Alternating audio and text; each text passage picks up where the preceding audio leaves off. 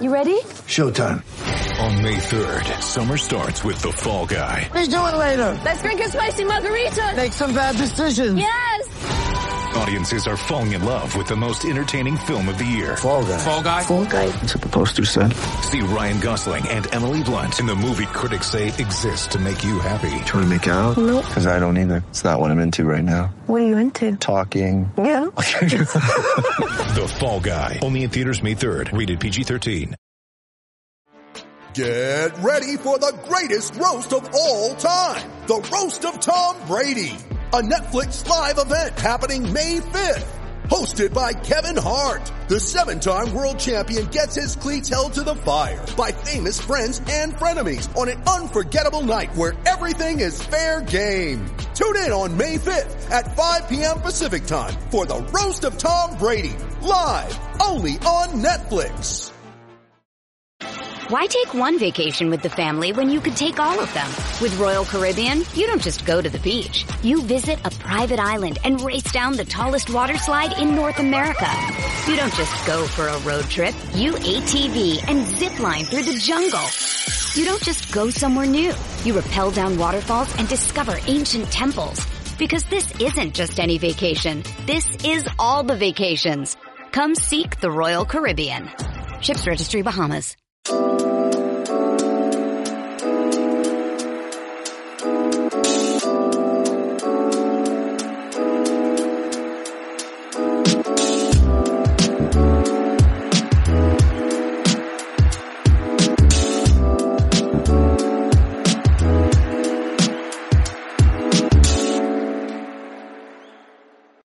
back to that Chelsea podcast. No Premier League game this weekend due to getting called off, but it gives us a perfect opportunity to look back at the Red Bull Salzburg game and discuss the appointment of Graham Potter. And to do that, I'm joined by two brilliant guests. Firstly, returning to the pod for the second time this season is Miss Jessica Flotter. Jess, how are we doing? Doing great. Thank you so much. It's a pleasure being here again. Lovely stuff, Jess. Yeah, it's always nice having you on. And returning to the pod, he was on, uh, I believe, when we lost 1 0 to Everton last season. And I invited him on prior to the Salzburg game, thinking, oh, we'll be discussing a win. But alas, that was not the case. It is Sam, aka CFC Central. Sam, how are we doing? Uh, doing was doing well until you mentioned that I always tend to jinx whenever I come onto this podcast. So I'm hoping that the next time we have a win to discuss. So yeah, otherwise absolutely, absolutely fine. And um, yeah, good to have an enforced second preseason, and hoping that Potter can work some magic in that time. Indeed, indeed. As always with guests, I get them to give themselves a plug. So Sam, I'll stick with you. Where can people find you on Twitter and all your work? You can find me on CFC Central 3 on Twitter. I am an absolute Instagram noob. I haven't figured out how to use it properly. So please don't follow me there. And um, yeah, you can um, find my Substack link on my Twitter, which is where basically I post all my writing and analysis pieces. Yep, you can find Sam's links in the description below. And Jess, where can people find you on Twitter? I mean, uh, differently than Sam, who has an abundance of knowledge, I'll just be renting on Twitter, so you can find me there at uh, at j underline frota. Lovely stuff. Lovely stuff. Right, let's get into it. Jess, I'll start with you. Graham Potter was appointed Chelsea manager uh, last week. Last week, yeah, last week. No, before last week. Anyway, it's been a while. It's been a long time. I've lost track. It's been a very busy ten or eleven days. Just your kind of thoughts, your feelings on that Graham Potter appointment. On the appointment itself, I I was very happy because he's a, a manager that I appreciate deeply. I like his link with the academy, and it was very clear that he was and is in line with what the new owners want to do in terms of integration, data, and someone who it goes beyond being a coach and it's just a manager. But I have to say, um, emotionally, I had mixed feelings because I think, as a lot of Chelsea fans, I just truly appreciate Thomas Tuchel, and it was just very sad to see him go. Um, but yeah, we have to move forward, and I just I wish him the best, and obviously with Potter as well. May he brings lots and lots of success. Indeed, indeed. Um, Sam, Graham Potter is he's had quite a quite a journey in football. It's probably a very different Chelsea hire to to previous ones. The fact he's played perhaps not had the most glamorous managerial career to date, an impressive managerial career to date. but not one littered with trophies. His career path is certainly an interesting one, and maybe one you maybe find more familiar with, you know, someone who maybe played football manager, but just your thoughts on, you know, the Graham Potter appointment, just your general feelings on it? Yeah, I think I would definitely concur with Jessica in terms of I think if the Tuchel sacking would have been a little more, I mean, respectful, I would say. Obviously, things weren't great, but just the way it was handled maybe left a little bitter taste in my mouth. Um, deserved respect for everything that he achieved at the club, irrespective of how it ended. So maybe that sort of counteracted a little bit of the enthusiasm I would have felt because obviously we were all watching Graham Potter do a lot of in- interesting stuff with um, Brighton. So, you know, we were all very enthusiastic about him as a potential, say, England manager sometime in the future. But I guess that's why the club acted the way that it did. We went really quickly. He has somebody, uh, he's somebody who's obviously got the experience in terms of building projects. Um, quite a journeyman manager. And I mean, in terms of building clubs from scratch, I think he's, he's taken on the mantle and, and he's now structured two clubs basically from, you know, um, say one from the fourth division of, of Swedish football to, to the top and like winning a trophy and then doing the same thing, uh, elsewhere as well. So with Brighton, you know, with turning a completely relegation threatened, um, direct football team into a swashbuckling possession based side. So I think it's, uh, he's got a proven track record as good as any available in the market. Um, and, and probably, you know, the man that, like Jessica said, right now in everything considered, the candidates considered, I think he's arguably the best option the club had. So excited, definitely excited and, uh, hoping he can work his magic for the third time. Okay, Sam, sticking with you, obviously he's got one player he will know very well in Marc Cucurella. But how do you think he can get the best, I guess, out of this Chelsea squad? Because this Chelsea squad, there's a lot of talent, there's a lot of promise in there. But as we've seen this season, the performances have not been great. It kind of, you know, leaves us where we are on the Premier League table. Players have probably been underperforming. Certain players probably been underperforming for a long time. How do you think firstly, how many of these players do you think kind of suit the way Graham Potter wants to play, and and what do you think Graham Potter can do with this squad? I guess starting in the immediate short term and then looking longer term. To be honest, um, I mean it's it's been an interesting mix of players. To be honest, when we when uh, Tuchel inherited the side, there were obviously a lot of players who were sort of transition based. I would say enjoyed running into space, like playing a faster tempo of football. When you look at somebody like a Timo Werner, when you look at somebody like a Kai Havertz, even a Romelu Lukaku, you know, at, at Inter, he was basically somebody who loved running and galloping into space and, and basically trying to make things happen from there. And under Tuchel, I think we had a seismic shift in terms of the playing style, tried to play more possession based, controlled football. It was all about structure first, all about ensuring that we did not crack under pressure. And maybe that's why, you know, we lost a lot of the attacking edge that we had in, in earlier seasons. So I think this is a side which is tactically well rounded. They've, they've sort of got dual characteristics. So ideally based for a side that wants to play hybrid football. You know, they can control games when they have to, they can switch it up a gear and, and play transitions if they have to. I think Potter will be very, very enthusiastic about inheriting a side with these qualities. Like you said, Marc Cucurella, again, somebody who came from a very different side in Getafe, uh, played an extremely different brand of football, you know, high pressing, playing as a wide midfielder, asked to, to basically try and, and support the two forwards which uh, obviously he does part time as as a wing back and sometimes as a centre back. But then Potter just completely turned him around and, and first as a wing back, then as a centre back. So I think he will enjoy um, sort of doing the the brain picking process of talking to each player, seeing them in training and figuring out which role is the best for them. So I think there will be some interesting positional shifts. I've actually mentioned that Sterling might be playing you know, wing back before before the first game, and it actually came true. So I think there will be some positional shifts, maybe for the likes of Havertz, maybe for the likes of Pulisic. Um, a couple of other players also might find a new lease of life under him, might find they're more suited to a certain role. Conor Gallagher, for example, who played as you know a part of the midfield too. Maybe now he switches to a midfield eight, somebody like a B two B kind of profile that Potter really enjoyed uh, when when he played the three five two with Moises Caicedo and Pascal Gross and all of these other midfielders. So I think there's there's a lot of quality. It's abundant. Potter just needs to now have probably two, three weeks, a month at most to see what exactly he sees in training and then tailor the side according to systems and see which players fit that um, the role and responsibility the best. Yeah, yeah. Um, Jess, I guess as I said, there's been a few under Tuchel. There are a lot of reports about a lot of attackers being unhappy at Chelsea. Uh, a couple of them left, and a couple of them didn't leave uh, this summer and still still here and have had, I guess, a limited role. Out, I guess, out of you know the attackers that are do you see? Is there anyone that you look at in that attack and think, oh, maybe Potter can can revive their Chelsea career potentially? I think when when any man, new manager comes in, you have to take a second look at the squad, and every new every player becomes like a new player. So I think every player has uh, a chance, a new chance to impress. And I think with with Potter what you see is a lot more fluidity. Even though in terms of system sometimes you can say it's very close to to what Thomas Tuchel did. But um, if you go by the that one game against Salzburg, uh, at times you you maybe could even see something resembling a three one three three. So um, and, and you saw it with Brighton all the time with with Trossard, for, for example, which Sterling did as well. Just a lot of interchanging.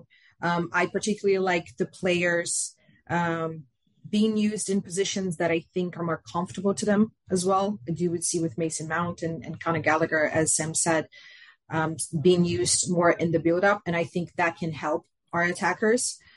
Um, if if I, I, saw a lot of people complaining also with with Christian Pulisic and oh he's being used in wing back and I actually think he might be used similarly to Sterling um, in the Trossard role or a wing back role but even then, I think it suits him a lot more because, as I said, is a lot more fluidity, fluidity, and you would see roaming between the lines.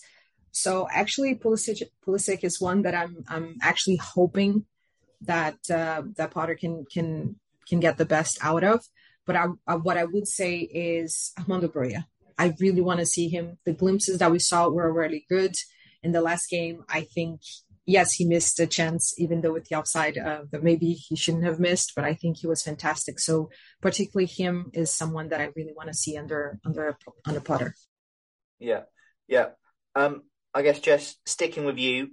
Obviously, being probably just being honest and, and open about the situation, many would probably feel and agree that going from Thomas Tuchel to Graham Potter is a downgrade. Thomas Tuchel is probably one of the best tacticians in Europe, one of the best in the world. We've kind of seen how brilliant he is at setting Chelsea up for one-off games, etc. His record in Europe has been was exceptional with Chelsea. Um, but I guess Tuchel's gone, and maybe with Tuchel, at times it did feel that Chelsea could probably overachieve and almost do anything, almost do anything under under Tuchel.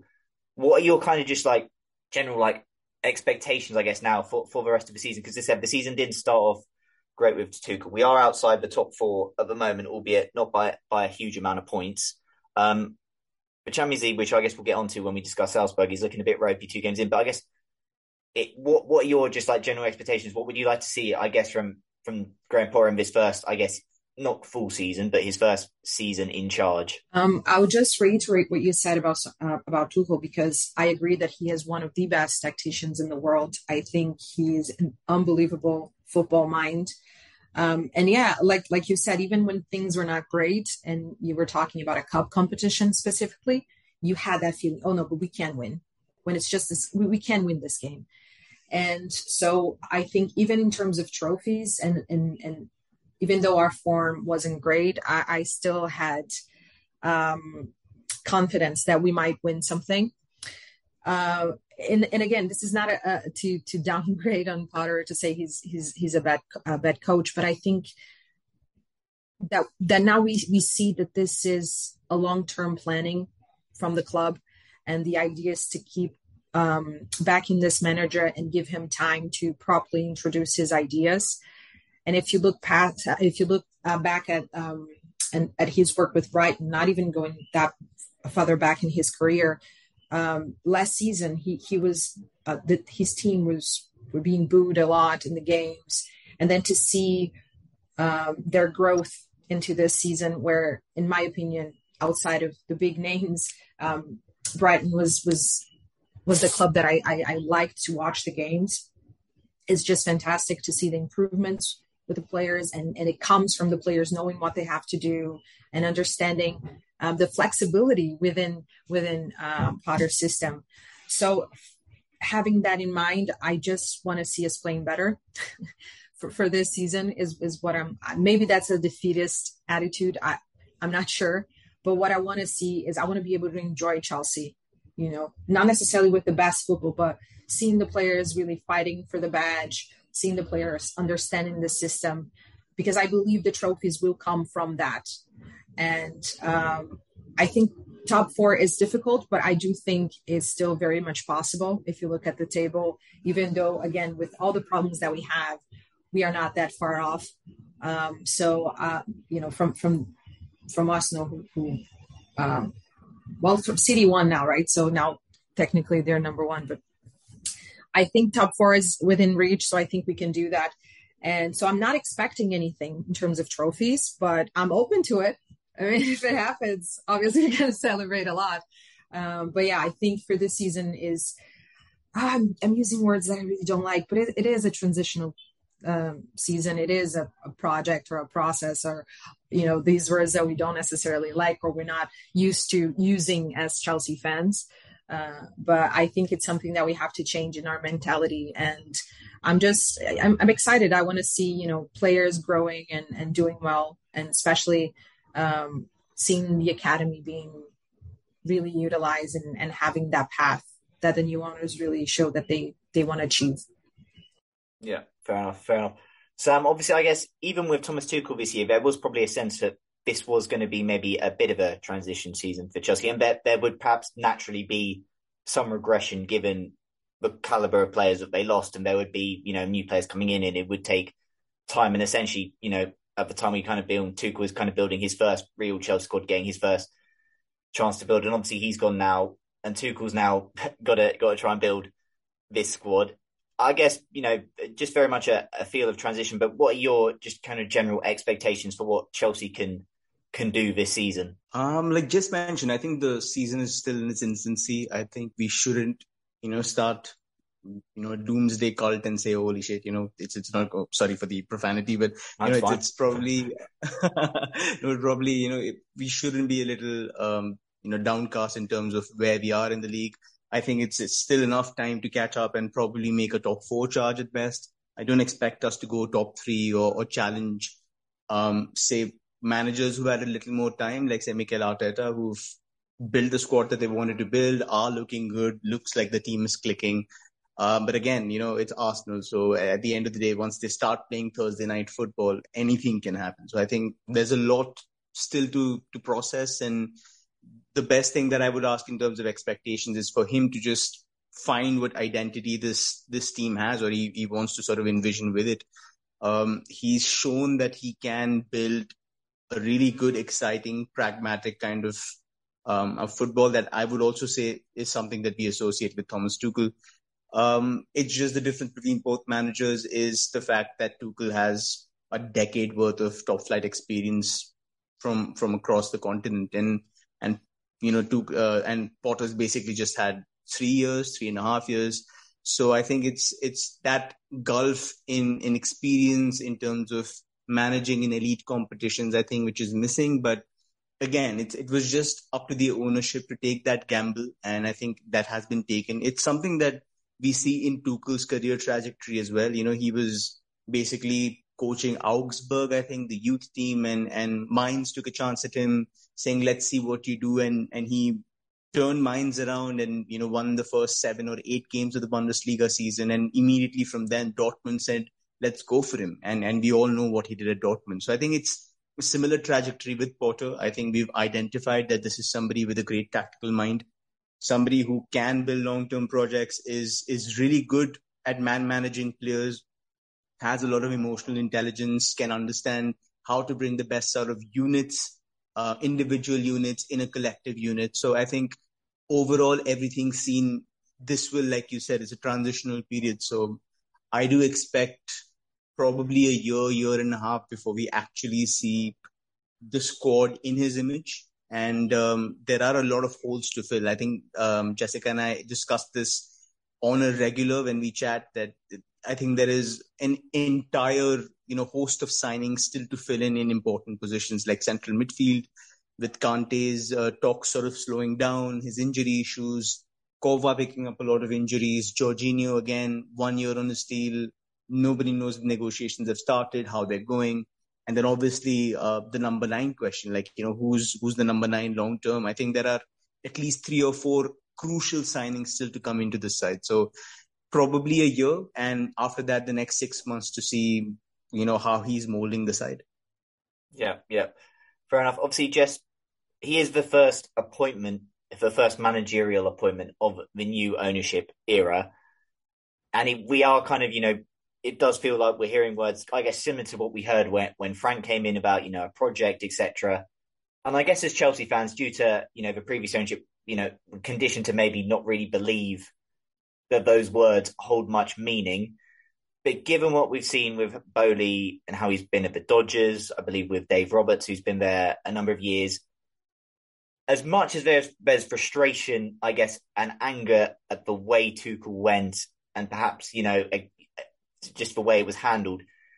Do, I guess ultimately at this stage, do we just have to trust the new ownership by their word and just trust that providing Potter shows enough uh, progress that you know this can be this will be a will be a five year project that can lead us to to where we need to get to. Um, I don't think we have a choice at the moment. I think we have to trust it and trusting it. Um, as you said, even though we are not necessarily happy with how things ha- um, happened with with Tuchel, uh, but trusting it, trusting their word of of the long term vision of having the coach being a manager and aligning with transfers in the academy and everything, then it all makes sense. The appointment makes sense, but it has to be a long term project. So, in the present and and trusting it, I'm happy with it. I'm excited by the prospect. I'm optimistic about the future. But then if next season then he's sacked, then obviously a lot of questions will will will happen. I actually, as I said, I'm optimistic. I don't see it happening, as you said, with Dodgers. I believe I know nothing about baseball, by the way.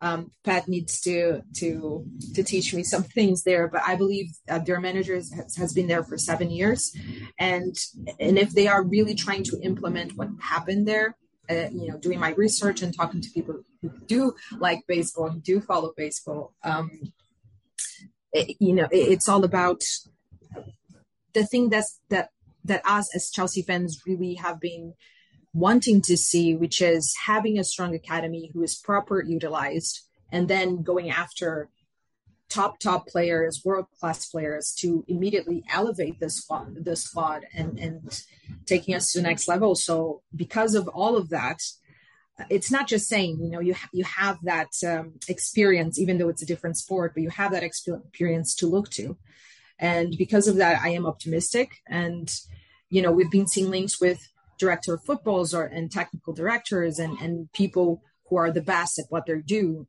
at, at what they're doing in football. So i think we have reason to be hopeful but again it, it's it's a trust. You have to trust and we'll see what the future holds for us. Yeah, I think it's very much, I guess, a, a case of wait and see, and we've just got to got to trust what they, you know, that they they do have a best intentions for Football Club, and I think you know, in general, their their intentions have shown that they do have their actions have shown they do have the best intentions for this football club, the way they went in the transfer market, etc.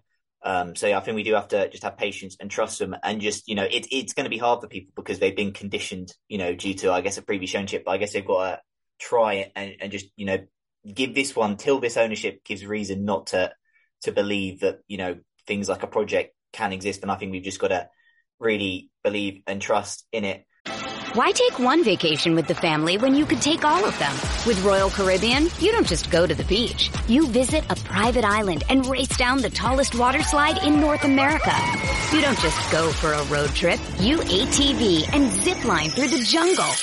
You don't just go somewhere new. You rappel down waterfalls and discover ancient temples. Because this isn't just any vacation. This is all the vacations. Come seek the Royal Caribbean. Ships Registry Bahamas.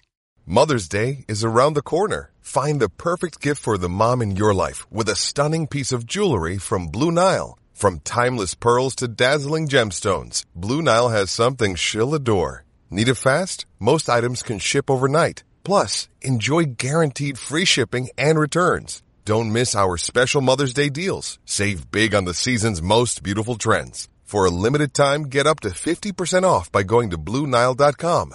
That's BlueNile.com. Right, Sam, let's get to it. That first Champions League game. Boy, that was quite an interesting lineup. Um, just talk to me your okay before we get into game just your thoughts and feelings when we saw that line because it was very interesting and I, something i can't really remember a chelsea manager ever doing cesar azpilicueta being a centre back in a back four that was probably just one of that was probably one of the most intriguing um, decisions made obviously we know azpilicueta is, is club captain there'll be you know there's always potentially politics at play or there's always you know i guess of first game wanting to to go of experience we did see that with thomas tuchel in his first game playing bring bring back in the likes of Toni Rudiger. I think Oli, Oli Giroud started his first game.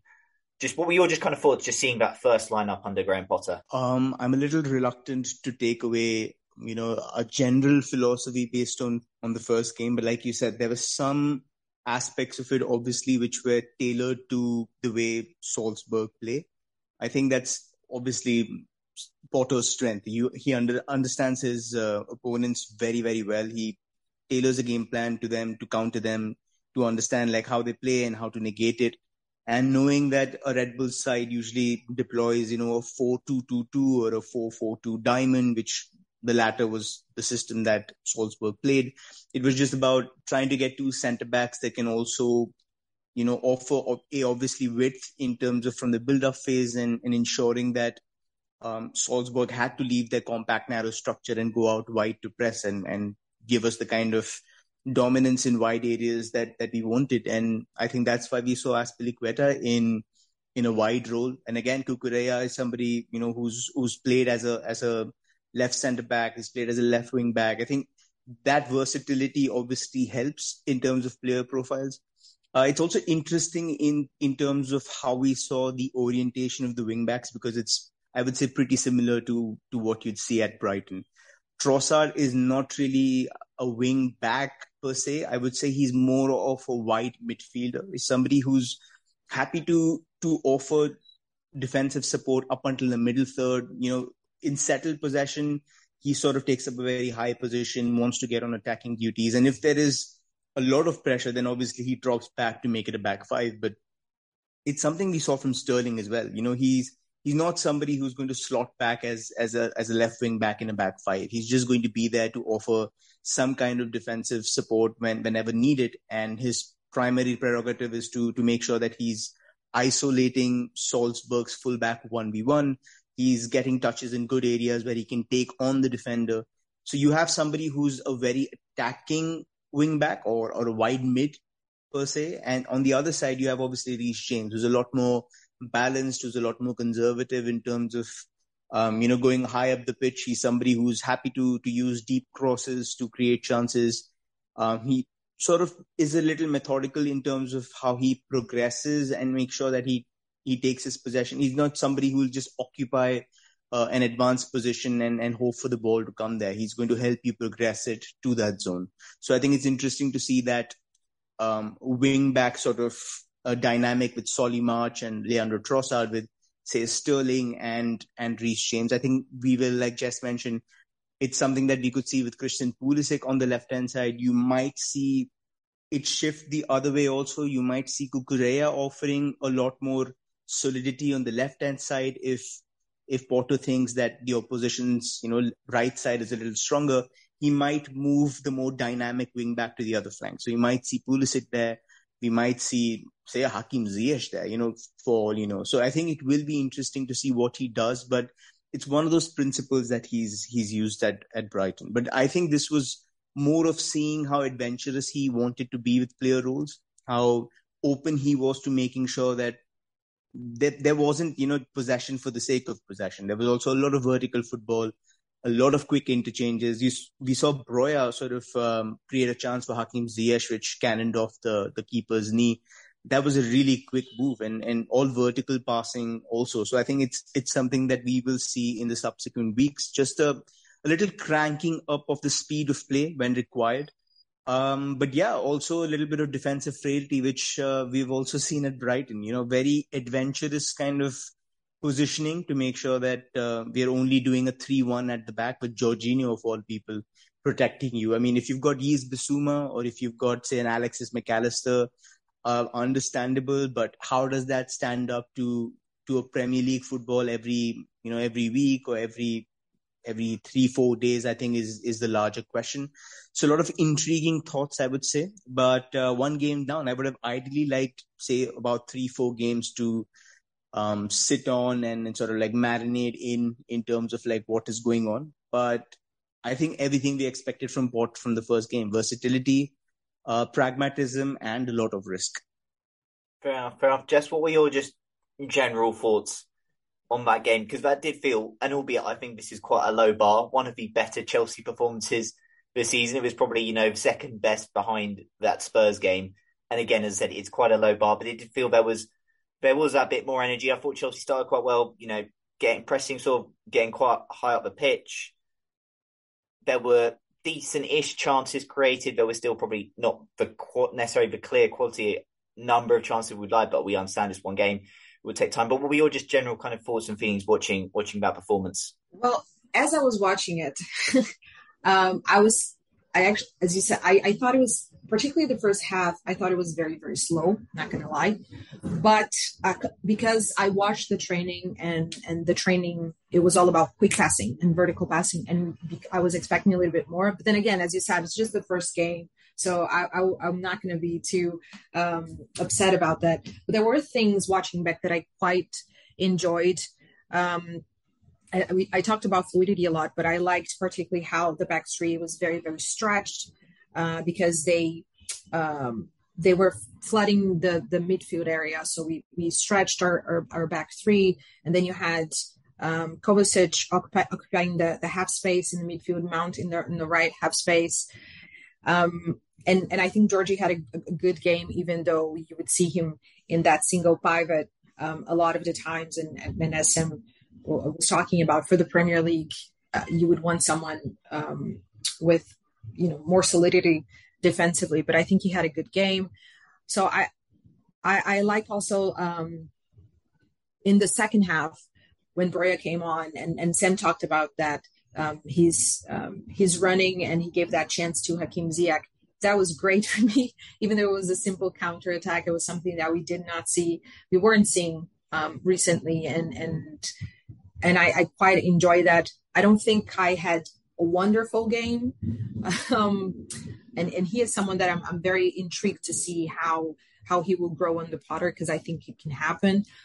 But I did like how he was also, also um, all the time rotating in terms of space with with Auba, and that created a lot of chances for us. Not a lot, but you know, the, a lot of the chances that we did have in that game came from from from their movements.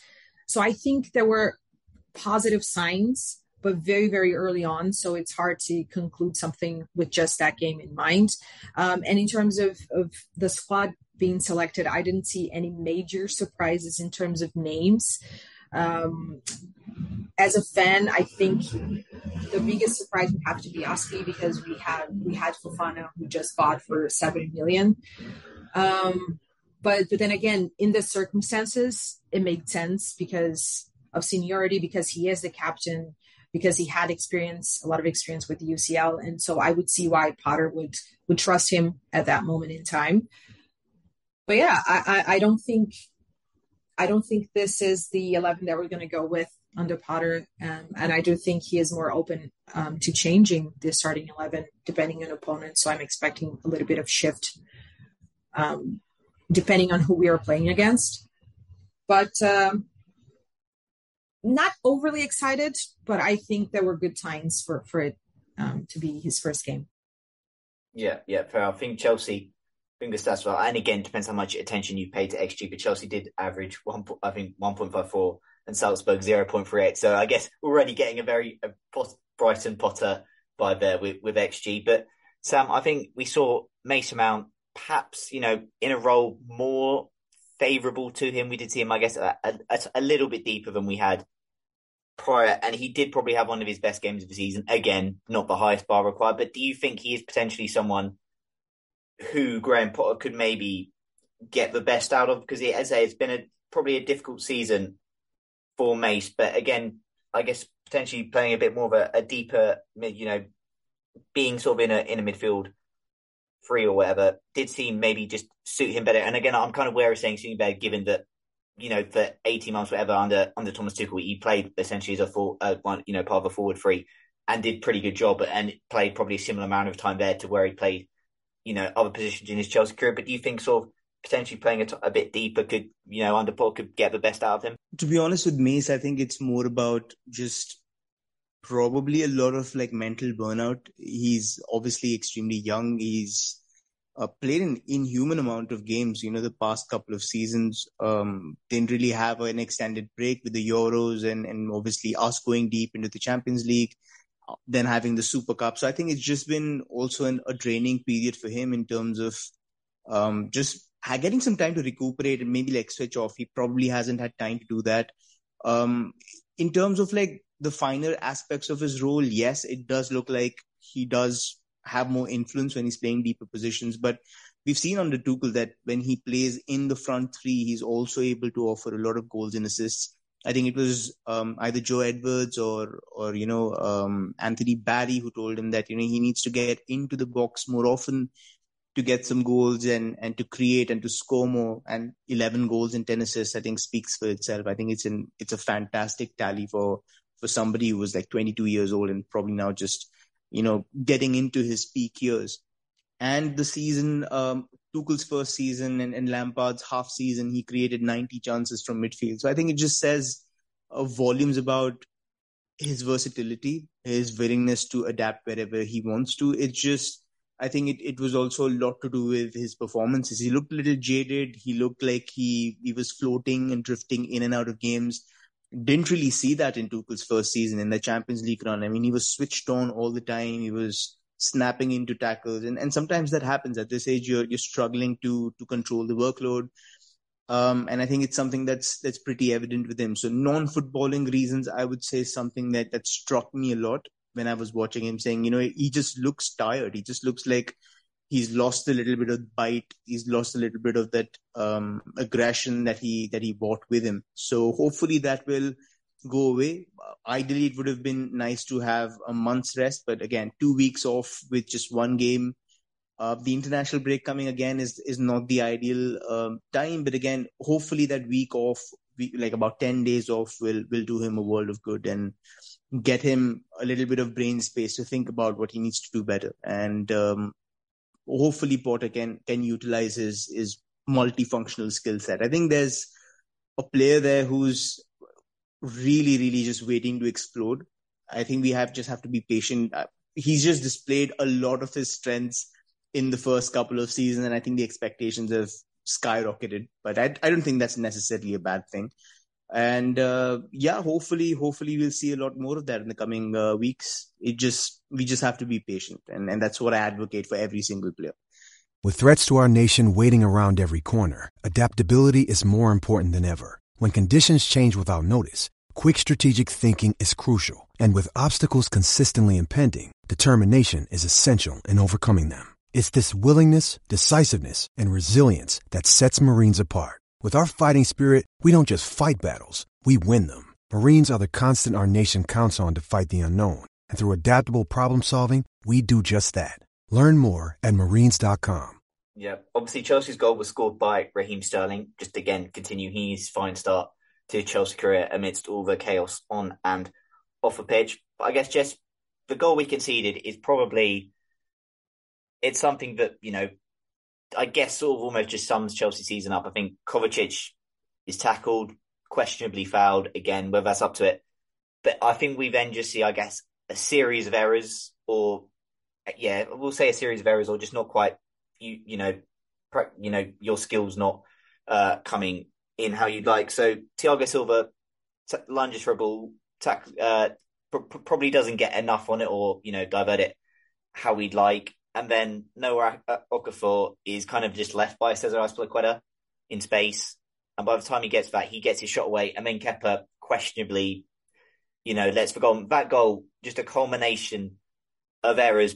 Um, you again that goal just a tale of I guess Chelsea's season so far. Yeah, I think uh, definitely. I mean, as you said, um, Thiago was not great in that moment, and it's Thiago, uh, arguably the most consistent player that we've had. Um, and and I actually think he had a he was wonderful. He had a wonderful performance apart from that mistake. And unfortunately, when he made that mistake, um, a lot of other people made a mistake as well. So it's almost like Thiago can't make any mistakes because he's because other people will make mistakes, so he has to save us. It was almost like this the feeling that I got immediately when that happened. So it, he has to be 100% always on and and so yeah, I think it sums it up to have I think how many tackles went wrong in that in that play, right? So it was very frustrating. It was very frustrating. Um, Kepa should have done better. I'm not even going to talk about Azpi because I was so angry. Um, but yeah, as you said, these are things that need sorting. Um, they are also players, maybe apart from Thiago, that I don't think are going to be in our starting 11 um, for the rest of the season. I know Mendy had those errors, so um, it's it might be arguable um, amongst fans, but I do think he's still our number one goalkeeper. I still expect him to be our number one goalkeeper. Um, and with Azpi, as I said, it, it, makes sense that Potter chose him for that game, but I can't see him being in the starting 11. He has unfortunately been on a, on a, a decline um, since last season, and it carried on this season. And we have Fofana on the bench, we have Bali on the bench. So, I'm again, I'm not gonna make any strong assumptions on what we're going to be seeing for the rest of the season based on that game or on that mistake. But yeah, it is quite telling, and, and as you said, is a reflection of, of what we've been seeing recently.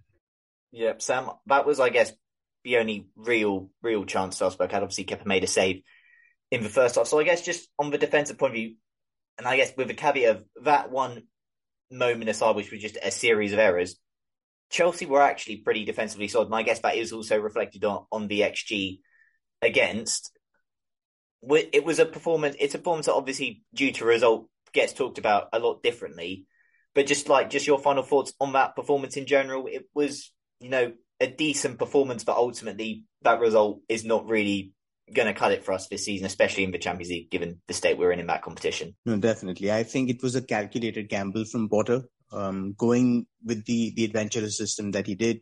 Again, like I mentioned, the three one is is something that can then pay off an incredible amount of dividends, provided you take your chances and provided you're clinical. So if um, Broja gets the volley, if Ziyech gets the ball past um, the keeper, we would have been talking 3-0 and, and we wouldn't have been worrying about uh, conceding, you know, a goal out of nothing. So I think it was, it could have swung both ways, but it just shows you that when you when you sort of are willing to leave your defense exposed like that on a three one, um, getting a getting Azpilicueta, who's obviously been declining, who's made a lot of errors compared to you know his first nine years at the club. I think whatever he's made in the past year and a half, he's just blown past that tally. So I think it's it's clear that he's struggling with probably the physical aspect of it, not really being able to cope uncharacteristically switching off when Okafor made the run. So I think with with if you look at the games to come, it will probably reflect in the sides that Potter picks. I think this one was a lot to do with being politically right, making sure that you had senior players in the side, making sure that you didn't upset anybody from the get go. So playing Pulisic, sorry, playing uh, playing Azpilicueta, playing uh, Jorginho, playing Auba, for example, making sure that the right people were in there. So so you got dressing room support behind you. I think that that will dissipate with time. So, uh, like just mentioned, when, when you got somebody like a Fofana who's arguably not as good in, in build up, but offers a lot more defensive solidity, somebody like a, a Koulibaly obviously is still to come in. It's it's definitely looking bright. I think the first game was just a lot of hodgepodge. It was just looking at tactics tailored for Salzburg's play, making sure that the side was was filled with senior players, and I think that will change. So hopefully, about two or three games down the line, uh, when he starts picking somebody like a Chalobah, somebody like a Fofana, uh, somebody like a Koulibaly, and and making those decisions, I think that's when that's when we'll have an accurate, you know, picture of what he wants to do and how he wants to play. Yeah, as I said, just I think the general, you know, there were a lot of, you know, you know, positives to take from from that performance. But the reality of the situation is Chelsea have one point from two games in their group. Their next two games are against arguably the best team in the group in AC Milan. It's early days, but I guess how confident or fearful are fearful, depending on how you are. How confident or fearful are you of Chelsea qualifying or not qualifying, getting out of this group stage? Because this was a group stage that Chelsea should should have been getting out. There's not really any excuses not to get out of it. But they've only got one point from two games. Their toughest challenge comes next. And unfortunately, I guess the reality of the way the Champions League is the fact that it's, you know, blocks of two games uh, in a, in basically space of a week, etc. due to due to the nature of World Cup. Just your kind of thoughts and things of of how Chelsea find themselves in the Champions League group and realistic expectations for getting out of it? Um, I'm not confident, but we are Chelsea, so anything is possible. And yes, it is, or it should be, the hardest game um, games actually, because back-to-back games um, in the group. I am concerned about Rafael Leão and and and Giroud, obviously, but we always seem to to step up our game when we play against difficult opposition. Um, and and our, you know, it's like we, we raise our quality when when our opponents are, are our top side. So I am always hopeful that we can turn up and and you know you mentioned in the beginning the Spurs game and and and we were brilliant in that game. We're absolutely brilliant and and our form was horrible prior to that game and it stayed it stayed horrible after that game so we have a quality side and and and they and they and if our players decide to step up then then sure why not? Again not confident but it's not i'm not going to be surprised if if we if we get results. Yeah i guess just i'm going to you. Your thoughts and feelings on you know the champions league group stage because said we're very much in you know all the talk is we're in, you know, for the project with Potter. I understand there will be low points, there will be setbacks. Unfortunately, how big a setback would it be if Chelsea did not get out of the Champions League group stage for you this season in terms of just Potter uh, and this project moving forward? Because obviously there's still a lot of work to do. There may be potentially benefits if we don't go out the Champions League group stage, as bizarre as that kind of sounds. You're just kind of thoughts on things on the current situation we are in, whether you whether or not you still think we can do it probably due to the fact we kind of need to be non perfect and just yeah, your just thoughts on the whole general situation around Chelsea and the immediate short term of, the, of their Champions League future and the competition this season. Well, I think the ownership would be allowed sort of to to look at it as a long term investment and probably to let it slide. But as you know, somebody who's attuned to the level of success that we've had, I I probably would think it's a devastating blow. I think this is you should have a minimum threshold in terms of results, in terms of expectations, and the minimum expectations would be to win, say, uh, at least two to three of those games. You know, against two against Milan and two against the other side. So. I think that's the least that we can expect. If you are letting somebody like a um, RB Salzburg or a Dinamo Zagreb qualify ahead of you, then again, it doesn't reflect very well and it causes a lot of disharmony. You know, players are not going to be happy, revenues are going to drop. You know, not getting into the latter stages of the Champions League comes with losing out on a lot of money and a lot of revenue. And I think in terms of how well we can invest later on, is it's also going to be telling on the larger picture of the squad. So um, definitely willing to give him the space he needs in the league because I think Manchester City are on a different planet right now, and we need to have not just an incredible squad full of amazing players, but also have the right amount of fluidity, a lot of dynamic understanding between these players before we can challenge, you know, the level, that bar that has been set. But uh, I'm I'm happy to do that in the league. I can say, you know what, over the next two years, try and build a side that sort of slowly improves on its league position.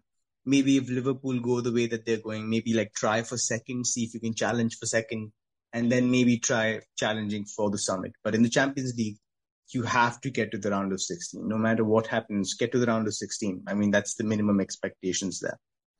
Yeah, no, I completely, completely agree with Ella. What I will say is it's not, you know, Grandpa will, will take charge of five of the six games and it's not his fault. We've only got one point from two games.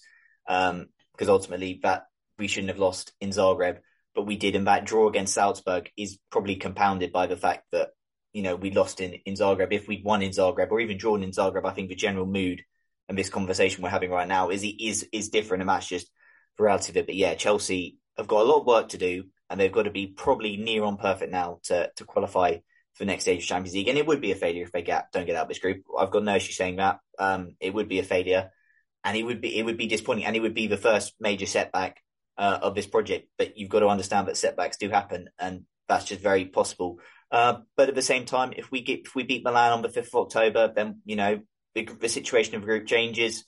We'd be level on points with Milan, and then all of a sudden that game at the San Siro or whatever, get a point or whatever, then you know you've then got to hope that they can do a job in the final two group games. So it's still very, you know, very up in the air. It's still very, I guess, hard to, to, to judge what will happen. But yeah, in the immediate short term, the Champions League group is in a bit of danger. Um, and it's yeah, it will it rests. It does a lot does rest on these two games coming up against Milan. Um, I guess before we kind of just finish this episode, international break now. Say the game against Liverpool postponed this weekend, which depending on how you look at it, may not be the worst thing. Although Liverpool not exactly in the greatest place themselves right now. But I'm just going to, I guess, end with this. Picking a team for Crystal Palace. Now, this is quite tough because we've literally got one game, you know, only kind of one game to kind of base this on. But just, I'll give you, what would you, what would the team be that you would like to see start at Crystal Palace? Doesn't necessarily have, not what you think will happen, but what you would like to see start at Crystal Palace on the 1st of October, it is, I believe. Honestly, it wouldn't be that different to what we saw against Salzburg. I would probably go with Fofana ahead of Azpi. Um, then yeah, I think I think that's it. Actually, I don't. I, I'm not expecting the selection to change that much. So, um, as you said, it's not something that I that I'm expected to not expect, but something that I would want.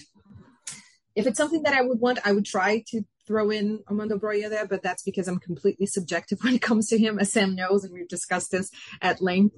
Um, I just like him so much. But yeah, no, I, I, would probably go with what we saw against Salzburg, but I, I, I think I think Fofana would be a better call.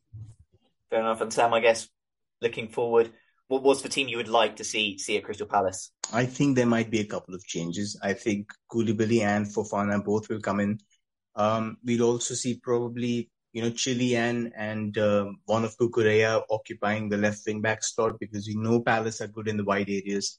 Uh, they will try to exploit that. So you can't really be you know as sort of liberal with it the way that you were with a team that likes to play narrow. So I think we will switch it up a little bit, maybe get two centre backs, two quality centre backs in and supplement it with Thiago Silva. So the three at the back will be, you know, first choice three, I would say. Um, so, so probably there. The rest of the side, like, I think it would be the same. I would um, agree with Jessica there.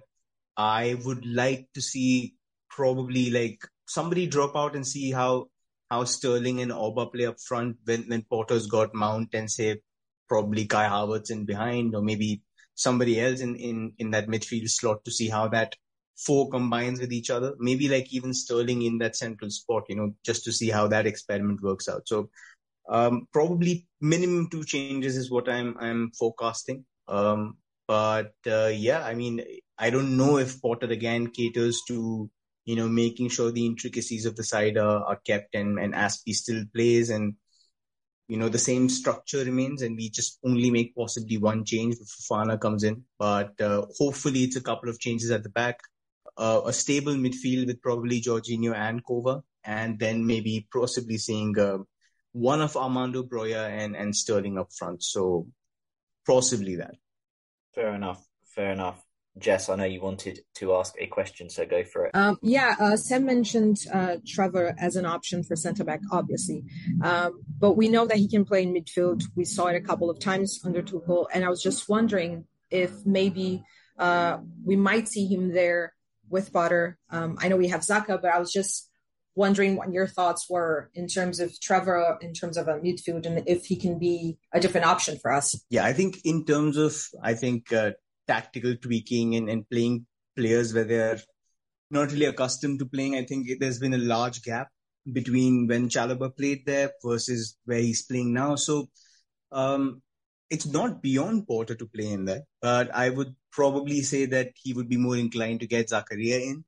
Um, somebody who was probably a little misprofiled Juve was playing as almost an eight. You know, you're playing as a Mezzala, would drift out wide, would try to offer a lot of attacking thrust on the wings. It's not really his game. So um, he plays as as a defensive midfielder as part of a double pivot in uh, the national team for Switzerland.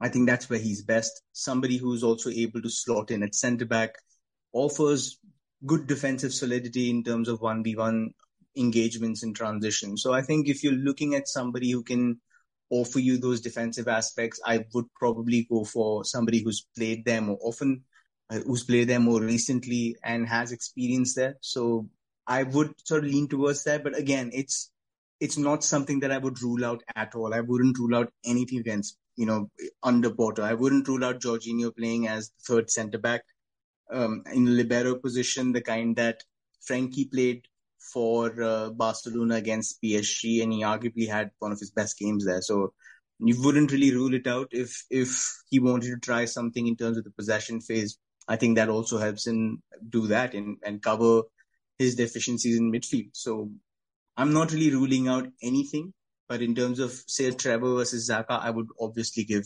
Zakaria the preference. But again, don't want to second guess what Potter's doing. Anything's possible. Fair enough. Fair enough. Right. We've covered kind of pretty much everything I wanted to cover on this episode. Sam, Jess, it has been an absolute pleasure. Listeners will not know the amount of technical difficulties that we've gone through this episode. Hopefully, anyway. Hopefully, I can you know smooth all those out in editing. But I just want to say thank you both for coming on. Um, Jess, before you go, why don't you give yourself one last plug where people can find you? Yeah, people can find me at uh, at jet underline frata on Twitter, and I'm always open to talking and rambling and uh, discussing all things Chelsea. So thank you, and also I'll take it, um, taking the opportunity just to thank you once more for being here and for being here with Sam. It, you know, I appreciate and you know I admire both of you so much. So thank you for having me. It's an honor. Jess, it is always, always a pleasure. And Sam, before you go, why don't you give yourself one last plug where people can find you, find all your brilliant work that you're putting out there in the Chelsea community? You can usually find me upside down on my couch, but otherwise, if you want to find my work, you can find me on CFC Central 3 on Twitter. Um, the Substack link will be in the description um, of this podcast as well as on the Twitter handle. So you can find all my work there um, a lot of player tactical analysis, articles and features and everything. So feel free to send a DM, uh, have a conversation. Love doing that. And uh, yeah, Nick, uh, thank you so much for for having me, and always a pleasure to do this with you and Jessica. I think it's it's always a wonderful conversation. So really, really happy. So thank you so much, and uh, hope you're well. Yeah, cheers both for coming on. It's been a pleasure as always. As for us, we're on Twitter at that Chelsea Pod, on Instagram at that Chelsea Pod. We're on all your usual podcast platform providers. If you're not subscribed already, just search that Chelsea Podcast into wherever you listen, and we should come up. Whenever I tweet the pod out, any liked retweets are appreciated. It does go a long way on Twitter. We're on about 2.9k, so we're not that far off 3k. So again, if you listen and you're on Twitter but you don't follow us, then what are you doing? Get on it and follow us so you can also never, you always are alerted when there's a new episode out. Play it to anyone with a functioning pair of ears, please. But until the next episode, keep the blue flag flying high. Sports Social Podcast Network. It is Ryan here, and I have a question for you. What do you do when you win? Like, are you a fist pumper? a woohooer, a hand clapper, a high fiver. I kind of like the high five, but if you want to hone in on those winning moves, check out Chumba Casino. At ChumbaCasino.com, choose from hundreds of social casino style games for your chance to redeem serious cash prizes. There are new game releases weekly, plus free daily bonuses. So don't wait. Start having the most fun ever at ChumbaCasino.com. No purchase necessary. VGW. Void were prohibited by law. See terms and conditions. 18 plus.